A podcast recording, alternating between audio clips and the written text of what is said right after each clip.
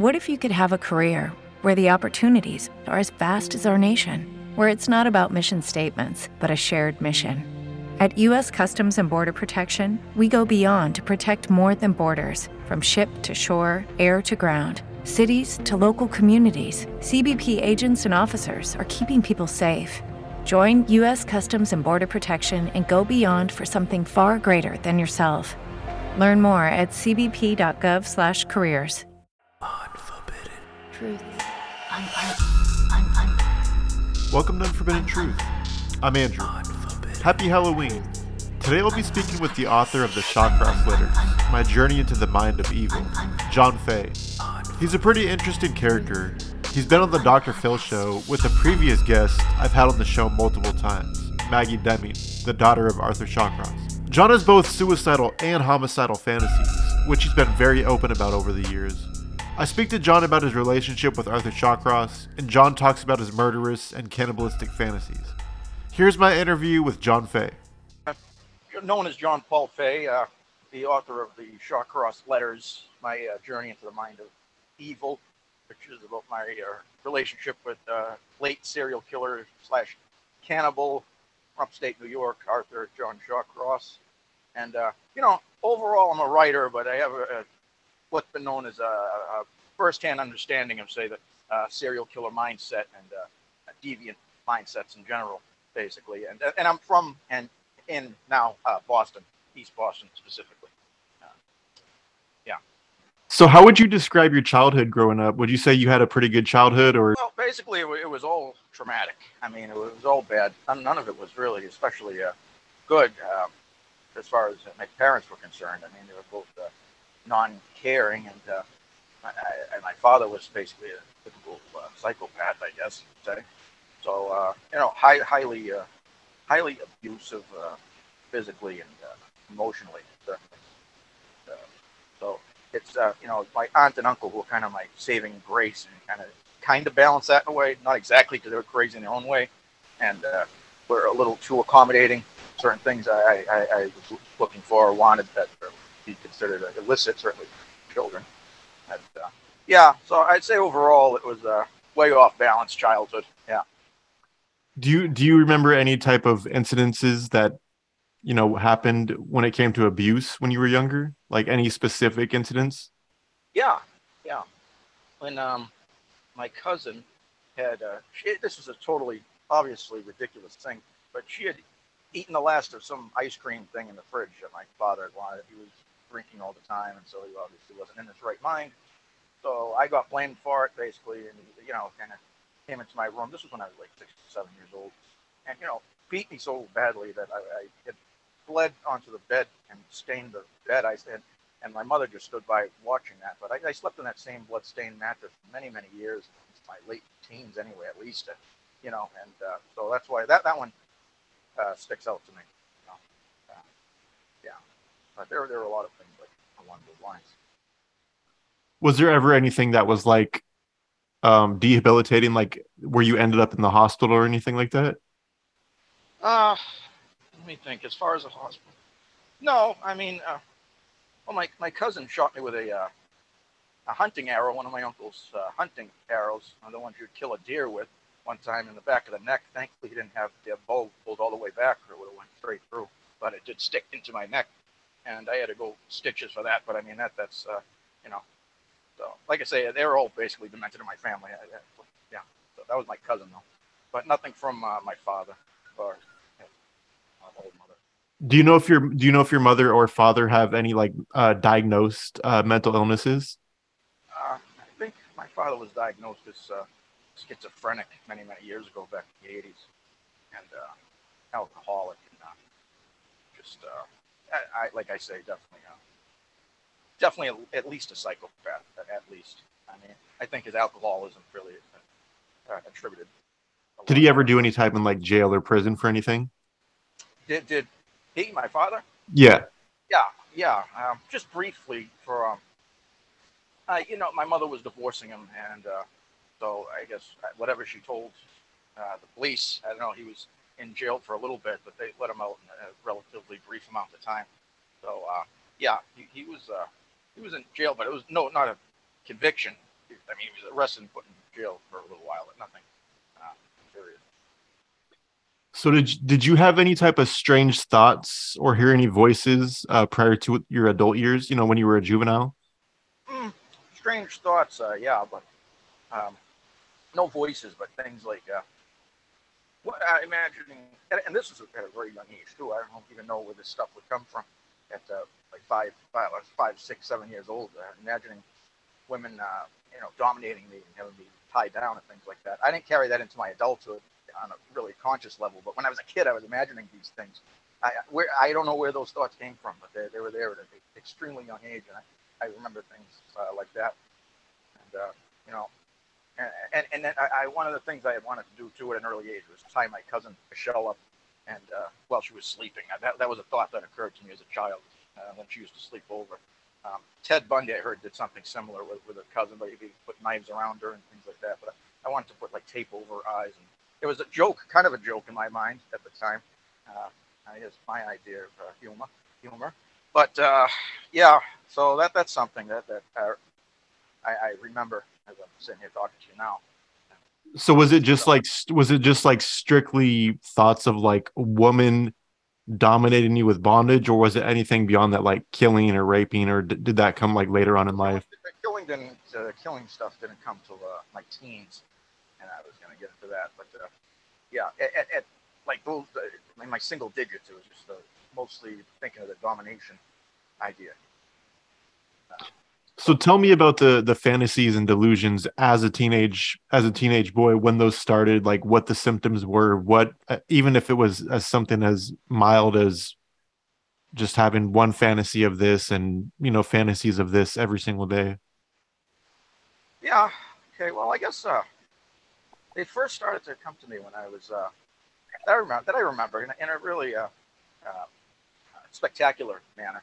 I was 15, and uh, just the idea of, uh, uh, say, hunting down women and uh, you know stalking them and taking them to uh, taking them home with me, basically, and, and just uh, you know uh, being able to keep them and maintain them privately and without having to. without anybody else knowing it, without without without them ever having to basically be alive again. I guess. So, so what would that look like then? Would that look like like torture, like sexual assault, or like what what all would like that look like in your mind? Like what you were wanting to do? Say say you were to successfully yeah. get a woman in your home, like what would have happened? Yeah, at the time, uh, there was I, I would say there was definitely a sexual element, but there was a there was a cannibalism element. It occurred to me to, to consume it, just occurred to me one night, and it felt like a natural thing all of a sudden. That, that, that that clicked on that that might have been something dormant in me, that uh, or something possessed me. The idea of cannibalism. So that that was always a uh, the, the whole kind of central theme to it. But like like uh, seeing this girl I knew in high school on the train when I was uh, skipping school school and she was, I had thought of taking her to an abandoned apartment nearby that I knew of. And then you know, basically ending her life and sticking pencils throughout her body, like a, you know, it was a kind of odd art project, I suppose. Uh, but yeah, like a, you know, again, I also have artistic ideas about this being a, an artist and writer, so that weird, weird uh, mesh there. Um, but uh, yeah, that's that's one image also that, that sticks with me as far as uh, yeah, and then like cutting up uh, uh, the pictures in in, in the in, uh, magazines of, women cutting them up at the time to exercise uh, stress or, uh, or exorcise it, I should say. Uh, so, and my uncle found a bunch of pages of those magazines that had been cut up at, at the time when I was 15, 16, and he was wondering why I was doing this. You know, he didn't make too big of a deal of it, but uh, I didn't really get, get into it. I get into the, my, my fantasy, you know, things like that. Uh, it, it, you know, it's funny. It happened to kind of coincide with uh, with when Dahmer was arrested in 1991 when I was turning 15. And it's like, uh, it was a little before Dahmer that this stuff uh, in me started to come alive. But uh, I don't know, just a, a weird, weird coincidence in, in a way. It's like uh, I had a, at the time, a distant uh, brother, or, or, I don't know how, how to even say it. It's so, it's so bizarre. You know, I recognize that certainly. Was there was there like a specific type of woman that you would want to target, or or that in your fantasies that were targeted in your fantasies? I'm a big fan of uh, blondes myself. I like blonde women, um, but uh, I mean overall, I'm, not basically, basically blonde white women. I mean, uh, for, for me personally, um, that's uh, the primary um, attraction. Yeah. So was so was that the main source of like fantasies? Was like uh, stalking, you know, kidnapping them or or forcing them against their will to come back with you and like sexually assaulting them, then killing them and eating them? Was that or was there anything else that you know like uh went on in your head when it came to like other fantasies? I, I had the idea that I didn't I didn't want to uh, make make them suffer um, inordinately, like uh, in a you know excessively any more than they needed to. Didn't want to make them suffer. Uh, you know that, that's why I, I had the idea of you know the whole drugging thing myself, and you know which I had uh, experimented with on friends later in life, but uh, well, kind of friends. But uh, yeah, basically, I kind of wanted to make that part as uh, easy as possible my own way. Um, because it really wasn't about the, killing. It wasn't so much a, a, a, idea of sadism. I just wanted to collect them and you know at the time consume parts of them and uh, keep them uh, that that way. And I was always interested in the trophy idea too. You know, collect, collecting heads and mummified heads. Uh, got into shrunken heads later on in life. So yeah, but uh, not. It wasn't. I, I didn't want to make anybody suffer it really excessively if I, I could help it. So you so you said that you practice on your friends like later on in life. What what do you mean by that? Did you like did did they allow you like cut them or cut pieces of flesh on the off them and eat them or like what what exactly were you talking about? Um, yeah, well, basically, um, you know, it's uh, how, how do I say this? Well, friends that I would have come over, I one quasi friend, and I had mentioned this on uh, the Dr. Phil show there. I, I put uh, sleep sleeping pills into his drink, and it actually worked on him, and he fell, fell asleep. And when he sleep on the little bed that he was on there, I had uh, shackled him to that, uh, uh kind of left him there until he woke up the next day, and he had to, uh, you know, ask me to un- unchain him and things like that. And another friend, we uh, I did that to him, but we, we had a ritual thing going where we drank each other's blood, we mixed it with each other's drinks, and we drank each other's blood and kind of bathed in each other's blood time. Uh, the idea of the uh, whole vampirism concept, and uh, yeah, I guess that, that was a that's a ritual that does uh, definitely stand out to me. And you know, woke up the next day from that, and my place was covered in uh, dried blood, and I had a court date that morning too, so that made it a little more interesting. I was covered in blood and had to wash it off. Uh, what did what did you have court for? Was it something like was it anything violent? Uh, let me think. I think I'm trying to think if that one was for my, my ex girlfriend thing, where you know supposedly she, she I, it's it's funny the relationship was like three or four months, and I was drinking so much during it. I, I barely remember. I barely remember the relationship. I, honestly, God. But supposedly I, I had uh, strangled her and threatened to cut her head off and uh, all this type of thing. And uh, so yeah, I think uh, I think that that was the one. I had a few court dates. I, am thinking that might have might have been. How how old were you then? Were you were you still a juvenile then?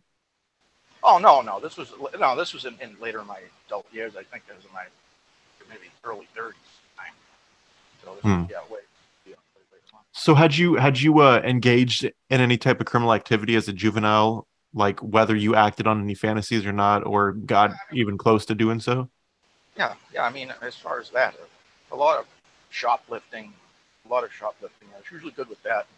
If you ever do it with a partner, you have to have just the right one because the wrong one will bring you bad luck, you know, and you get caught. That's that's the only time I really got caught if I brought the wrong partner with. But uh, uh, shoplifting, and there was definitely, uh, by the way, uh, a lot of fire setting. I had a fascination with fire as a little child as well. Um, my cousin and I almost burnt down uh, their little shed they had in the, their backyard at my grandparents' house there. So my father caught us about to set a table on fire, and I got a beating for that. Uh, yeah, which is probably good because we quite burnt ourselves up on that one. But, but yeah, how were you when it came to like animals? Were you were you good with like cats and dogs, or were you ever like mean to them? Or yeah, I, I was I was basically always good to the animals. I mean, playfully, I would uh, you know kind of uh, twirl my cat around in a uh, trash bag or whatever whatever you call it, uh, shopping bag. You know, uh, a couple of times one of my cats there, but I wasn't uh, really overall uh, aggressive or torturous towards animals. Uh, you know, je- jellyfish that, that, I used to see in the ocean. I used to uh, try to drop rocks on them when I was younger and things. But I mean, there, there, wasn't anything that I can recall that's overall cruel towards the a- animal life. Have you been diagnosed uh, with any mental illnesses, whether you were a juvenile or in adult years? Ah, well, let's see. Yeah, I mean, uh, definitely bipolar and uh, bipolar, and I have all kinds of anxiety issues. But it's bipolar unspecified, leaning way more towards depression because that, that's what seems to uh, affect me the most. Uh, probably, I, I, mean, it could be. This is just my speculation uh, doing research to myself, possibly uh, schizoid, you know, not schizophrenic, but schizoid, uh, you know, avoidant personality, uh, borderline, yeah, borderline personality. So those definitely uh, antisocial traits, they say. That's what, uh, yeah, naval psychologist had said, antisocial traits, homicidal and suicidal ideologies. Uh, yeah, those, those are the main main ones that stand out for me. Have you ever been hospitalized for any of that? Like whether it was being homicidal or suicidal? Well, um, yeah, I mean, I'd say a lot of dual diagnosis type of things. Uh, I mean, been uh, hospitalized. But it wasn't. I mean, anytime I go to jail or whatever now, especially since Dr. Phil, they always put me closed uh, maximum security and black box me, you know. So um, now that's kind of interesting. But uh, I mean, like I, my my best friend put a steak knife through my hand uh, uh, a while back, and then later on, I kind of stabbed him in the throat and missed his uh, carotid by what are they, a couple of millimeters. I would have been dead. Or, you know, I, I, didn't consciously mean to do it, but uh, he got close enough to where I did it, and I, I happened to be holding a knife. So I mean, I guess I got him back, but I I really didn't intend to do it, but I did it and thankfully he didn't show up to the court date. And it's a wonderful thing when the uh, so-called victim doesn't show up to court. It's uh, like a you know Christmas morning for a child. It really is a good feeling. So that case was dismissed anyway. But uh, sometimes I, I, regret not killing that guy. It turned out to not to be a good person. I mean, he's robbing people off the streets, shit like that. So that that's where I kind of start to streamline into more being more interested in getting the, the bad guys and anything else now, but uh, you know, like a Dexter Dexter type of mindset. Um, but yeah, that's something that came along a little later and kind of evolved over time. It's it's something where, you know, I, I say like again, if you need, if you do have these types of thoughts, you really do need to kind of seek kind of some kind of help help for it, which at least I, I have, and uh, you can't kind of evolve past it or learn to deal with it in a, as healthy a way as possible without having to go kill anybody. so that, that's the main thing I, I, try to try to say, and I don't want that message lost. And so I'm seen as a complete lunatic, you know. So it's it's okay. Know, however people want to see, want to say that. Right. So you had a friendship with Arthur Shawcross before he passed away. In a nutshell, tell me who Arthur Shawcross was followed up with how you struck up a relationship with him. Yeah, well, he's uh, basically a, a, serial killer in uh, upstate New York, and, uh, and uh, let's see, he killed at least 13 people that they know of. He claimed there were more than that, at least 19, and probably there might have been more over in Vietnam. I don't know the, way to confirm any of that, of course. And uh, now he's he's deceased, but yeah, so he was uh, in Rochester, and they finally caught up with him in 1990. And uh, you know, he claimed uh, there was cannibalism involved with some of these murders and things like that. But he killed uh, at least 11 uh, women who worked as prostitutes in, the upstate area there. So, um, but they gave him 250 year sentence. Passed away in uh, 2008, I think it was. I think it was 2008. But yeah, he's basically one of America's uh, cannibal killers, I guess. That's all. But, uh, yeah, I, I, ended up uh, talking to him in 2000.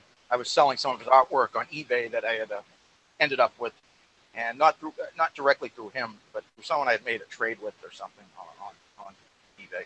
And uh, so eventually he started writing to me. He got my information, and we struck a deal to do work together, and you know we split the proceeds, you know, 50-50 and that carried on for a while. And then we just continued to talk to where he became like a ever-present voice in, in my own weird world for several years there, where uh, I, I, was uh, having having my own uh, strange days and nights, uh, drinking, collecting shrunken heads, and, and you know, handcuffing friends and drugging them, uh, drinking, you know.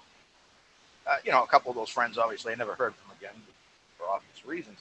But uh, yeah, but yeah, so that's uh, uh, what I'll answer anything else you, you want to know about that.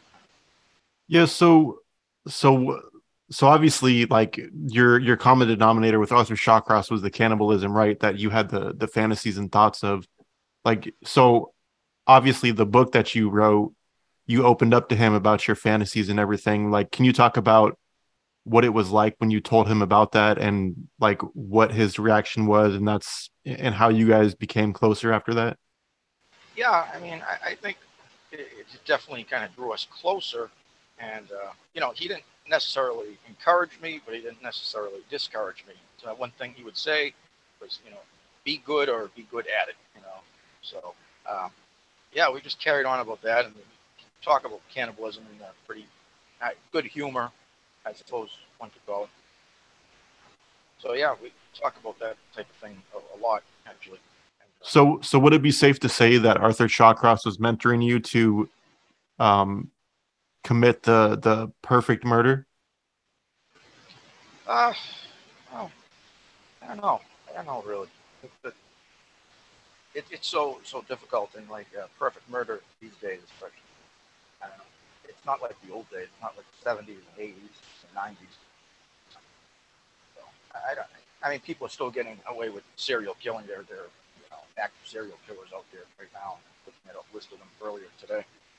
So, Did he give you any like tips or like any like clues on on not getting arrested or you know choose this victim pool or you know this or this area or this like did he have any suggestions or tips on how to like help you uh, act out your fantasies?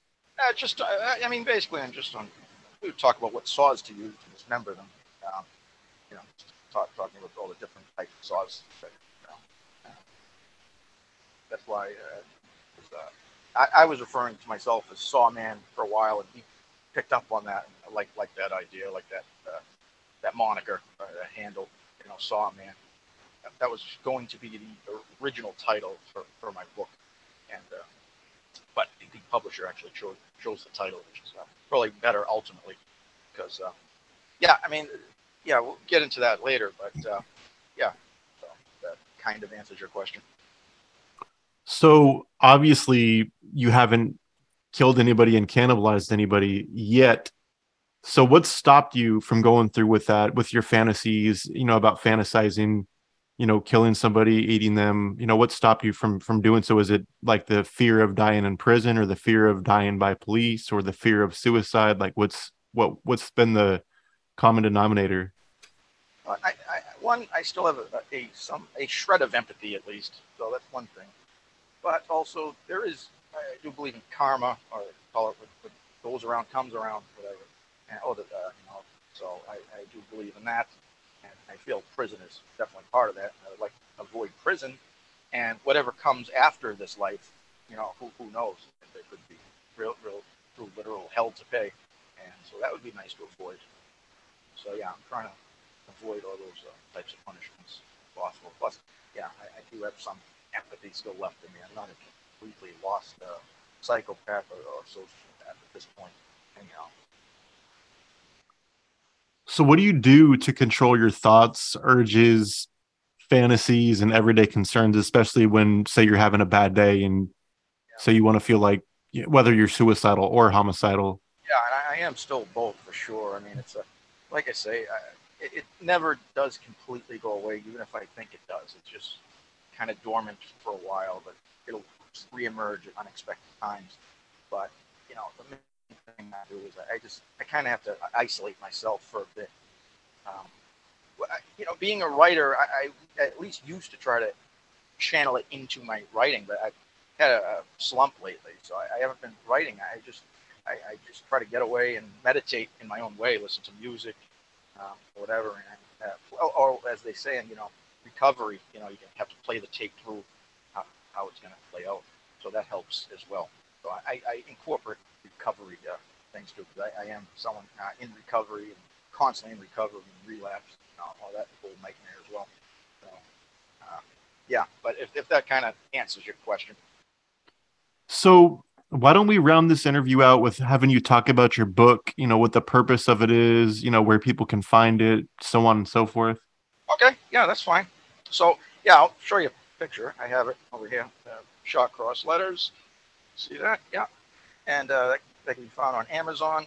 And uh, yeah, I mean, the, the purpose of it, at least partly, is to encourage others to seek help if they do have these types of thoughts, like like I talked about. So that that that's just it's becoming more and more of a central idea to me, you know.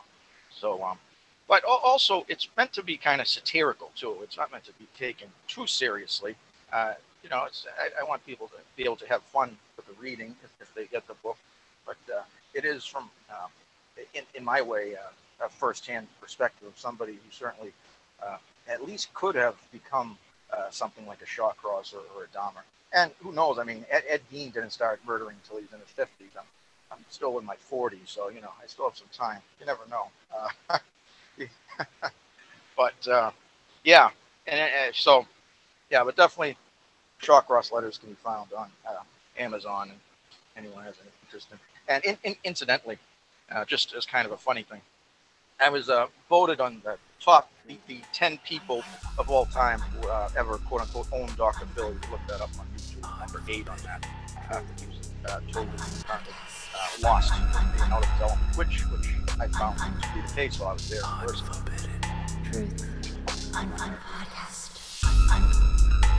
That was my interview with John Fay. For updates on all social media and all podcast platform links, head on over to unforbiddentruthpodcast.com. Thank you for listening. See you on the next one.